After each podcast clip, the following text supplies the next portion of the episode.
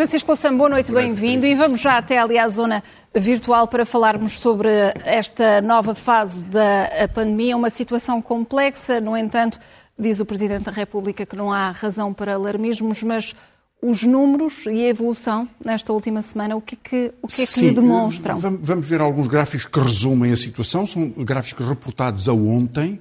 Eh, o primeiro é uma comparação. O critério é sempre o mesmo. É? Nos últimos 14 dias, casos por 100 mil, 100 mil habitantes, habitantes. para ver uma comparabilidade eh, normal.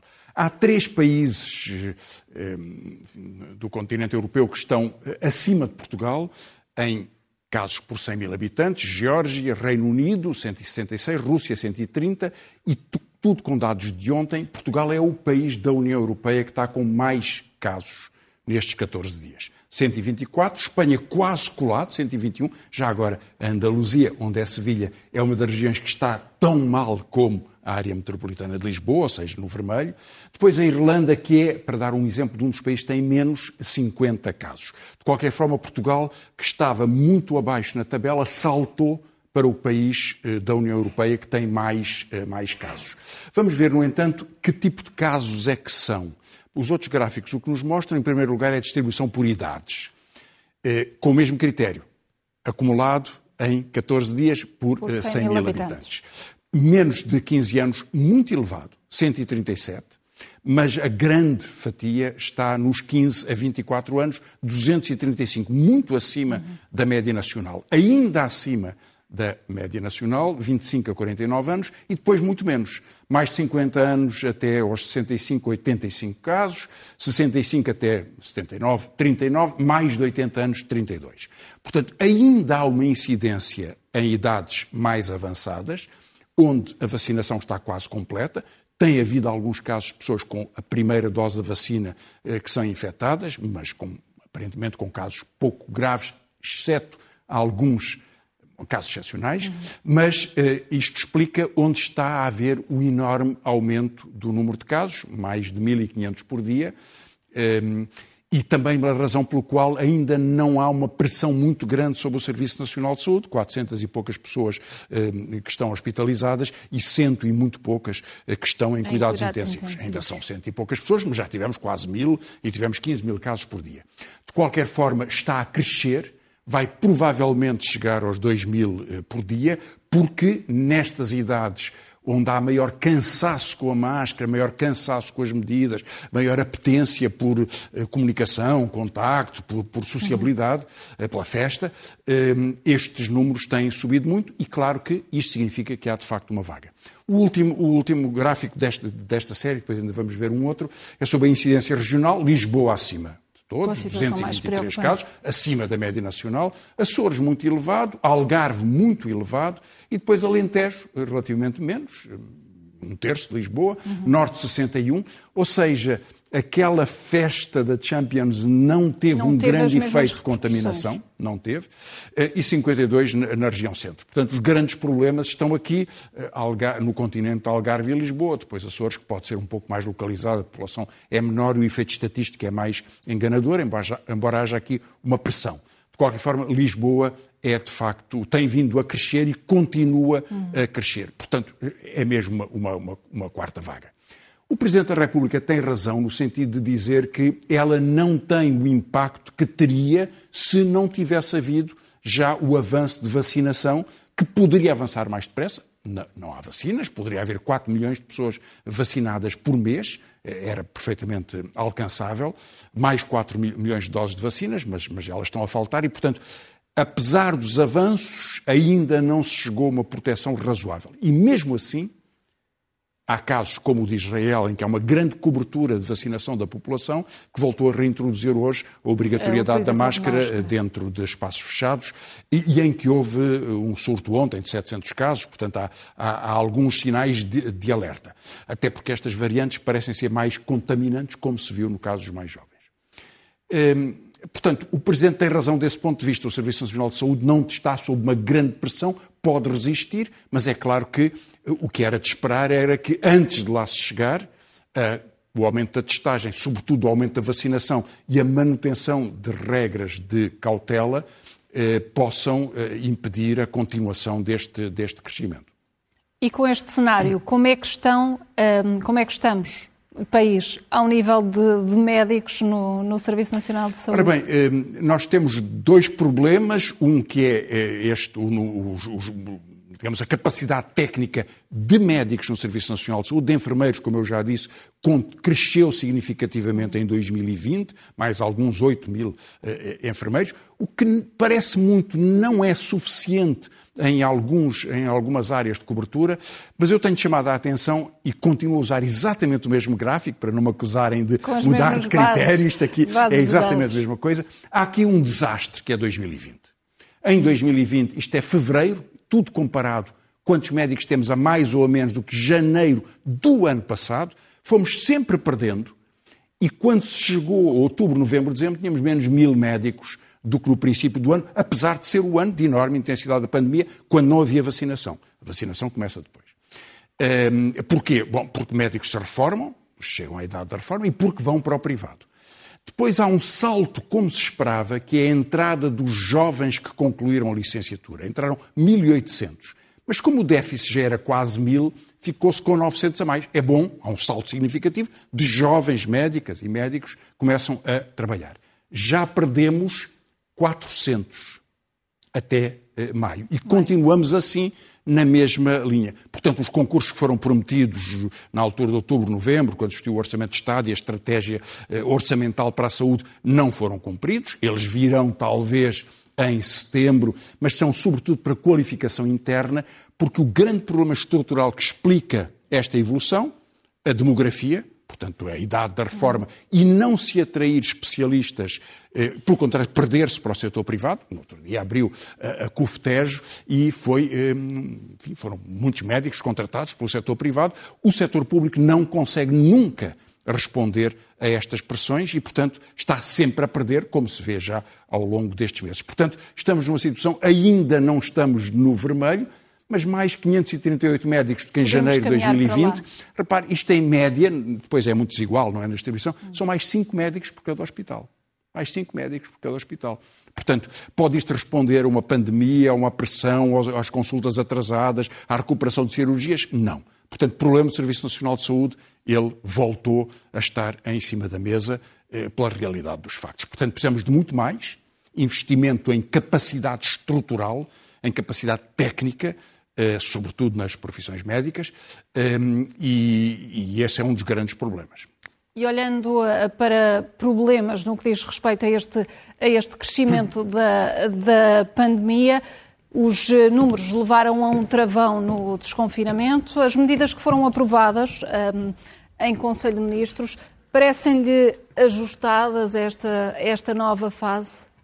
Bem, a medida mais importante que se sente mais eh, é o travão na área metropolitana de Lisboa. Ele, a prolongar-se, eu já o disse da outra vez, foi, eu pude interpretá-lo, creio que é assim que aparece, como um sinal de alerta. Ele não tem uma força vinculativa legal muito indiscutível. Uhum. Creio mesmo que os tribunais, quando já tiveram que se pronunciar sobre medidas deste tipo, sugeriram que ela era mais um eh, alerta reforçado do que propriamente uma proibição que possa levar a, a multas e, portanto, a formas de repressão. Ele vai se prolongar porque o governo não tem, na verdade, outros outro recursos, mas a sua é de duvidosíssima constitucionalidade, porque a, a ser aplicado à letra seria uma limitação da liberdade de circulação que eh, o Governo não pode determinar por resolução do Conselho de Ministros.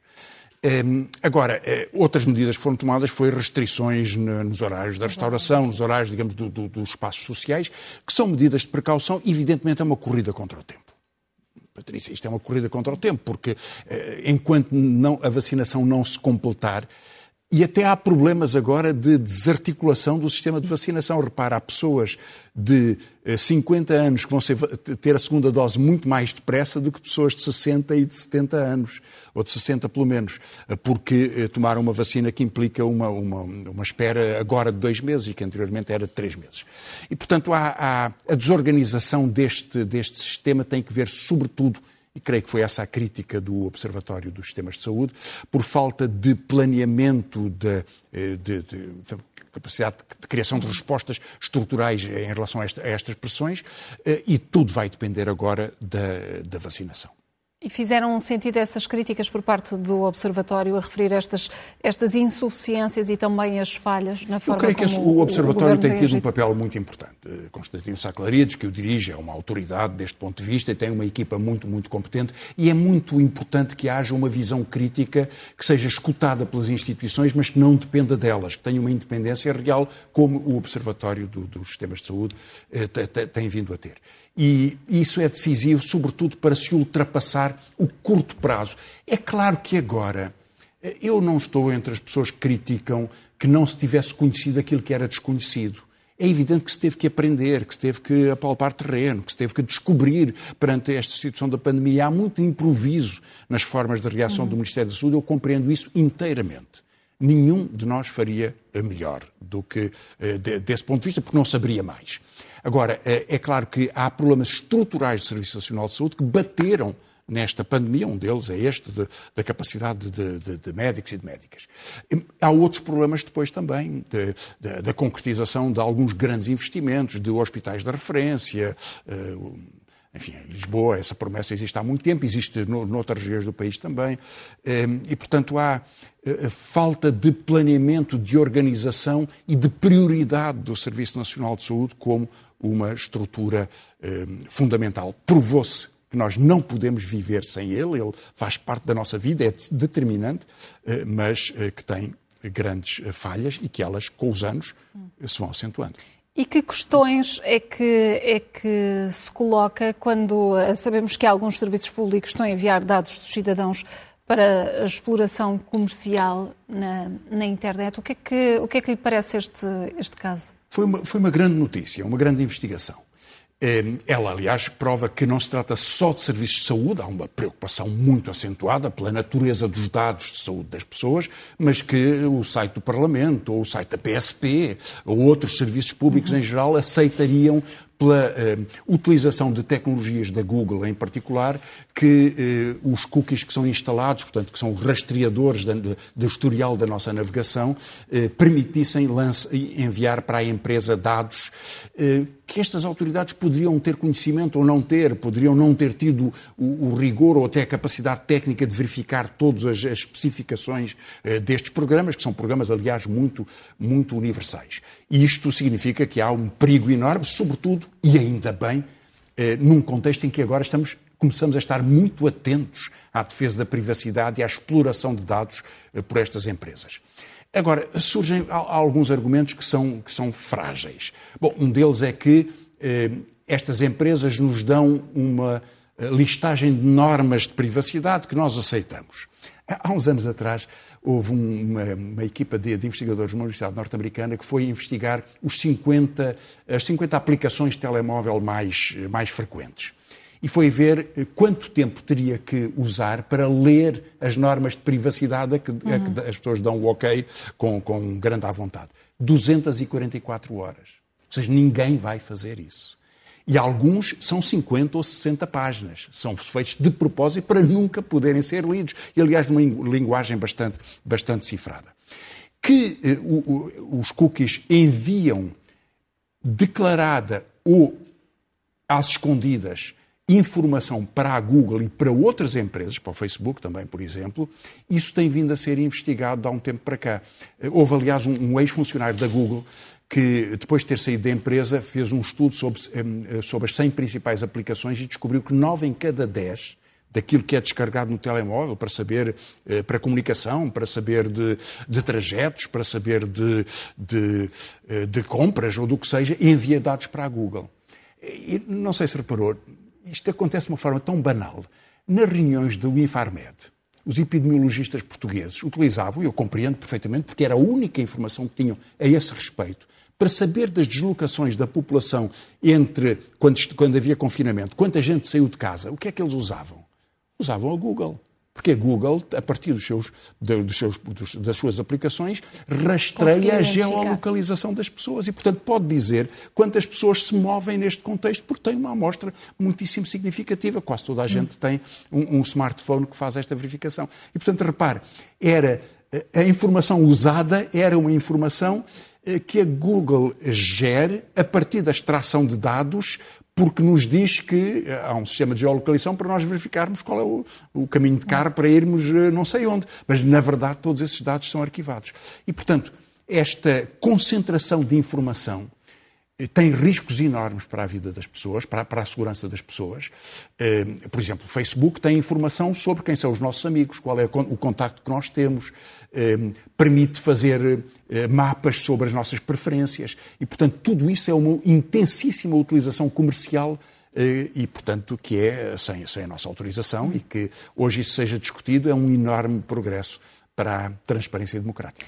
Francisco Louçã, vamos olhar para uma outra discussão. Está aberta a porta a uma nova vaga de despedimentos, não só na banca, no BCP e no Santander, no Santander Tota, mas também na Altice e na TAP.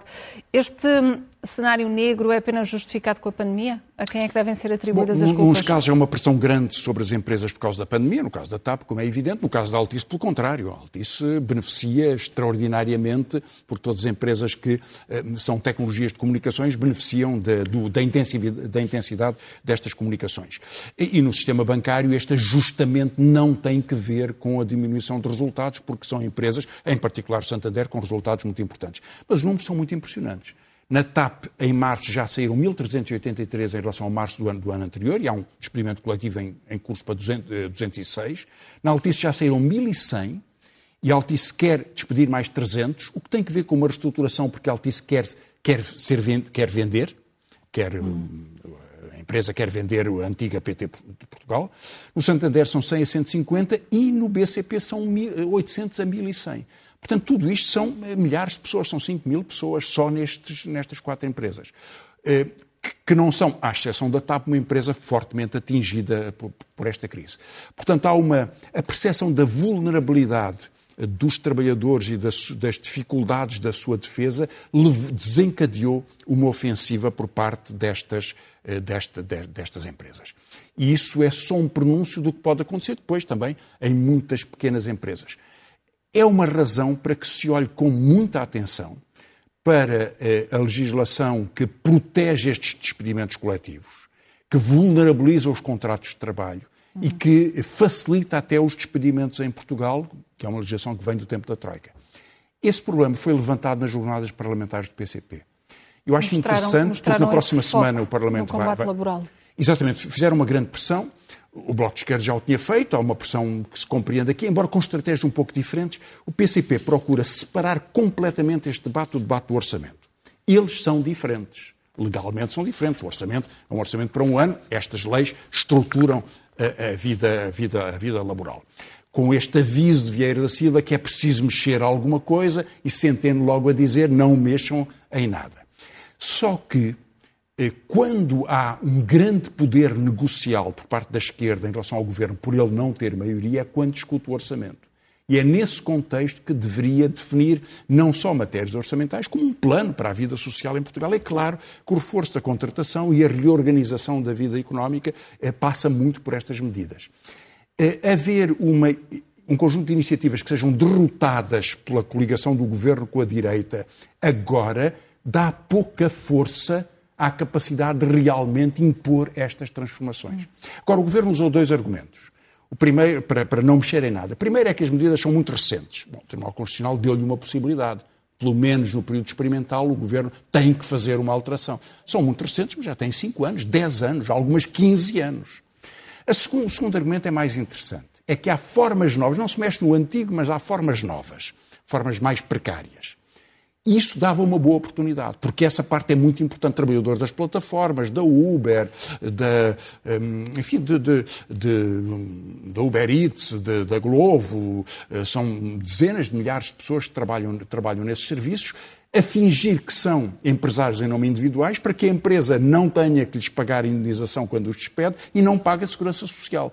Portanto, a sua precariedade é total, dependem de si próprios, não têm nenhuma garantia de nenhum tipo e são explorados com, com rendimentos muito baixos. Portanto, alterar o padrão das normas laborais na, nas plataformas é impedir que o futuro do trabalho seja a destruição das relações contratuais. Hum. Isso era uma boa iniciativa. Só que até agora os sinais são de que pouco poderia ser feito segundo o governo, ou pouco deveria ser feito. Veremos. Mas o, PCP diz que essas uh, propostas são em prol da estabilidade uh, política, sendo que o Presidente da República também entrou de alguma forma na campanha ao mostrar a convicção de que é Sim. é preciso manter essa, Bom, essa o Presidente disse duas coisas, que é preciso manter, que é a vontade dele, compreende-se, hum. mas depois que ele próprio interpretava que isso estava garantido. Porventura, creio que ele interpreta estas pressões eh, do PCP como não se desviando do acordo orçamental que, em qualquer caso, obterá. É um grande risco, se for esta, digamos, a estratégia do PCP, é um grande risco. É provável que o governo vá dar alguns sinais, veremos se são pequenos ou de alguma expressão na próxima semana, de que algumas matérias pode discutir. É o que eu estou à espera que aconteça.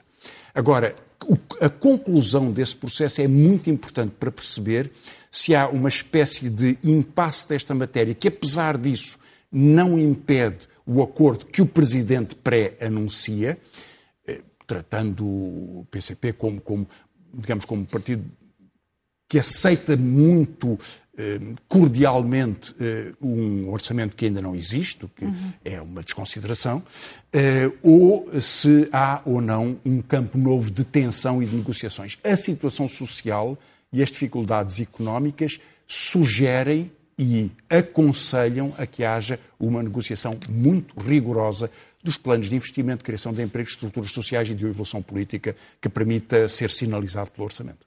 Francisco Louça, infelizmente esta semana já não temos tempo para as sugestões de leitura. Ficam prometidas para a próxima semana. Vamos avançar para o momento zen. Assim será. O momento zen eh, é um debate do. Eh, isto acontece muito no, debate, sobretudo entre governantes antigos e novos. Fui eu que fiz, não fui eu, eh, fui eu que ganhei, foste tu. Vamos ver um desses episódios em que o secretário de Estado da Energia atual, um homem muito enérgico, vai explicar que a redução de 74 para 66 euros da remuneração por megawatt-hora às eólicas é a sua, o seu feito. E vamos ver depois um outro secretário de Estado muito polémico também, aliás, arguído no caso das eh, rendas excessivas da, da, da EDP, a dizer que passar de 74 euros para 68 euros já estava previsto desde 2013 e é o que ele vai reafirmar há dois anos atrás. Portanto, quem foi afinal que conseguiu esta mudança? Vamos então ver. Francisco Louçã, boa noite e até boa para a semana.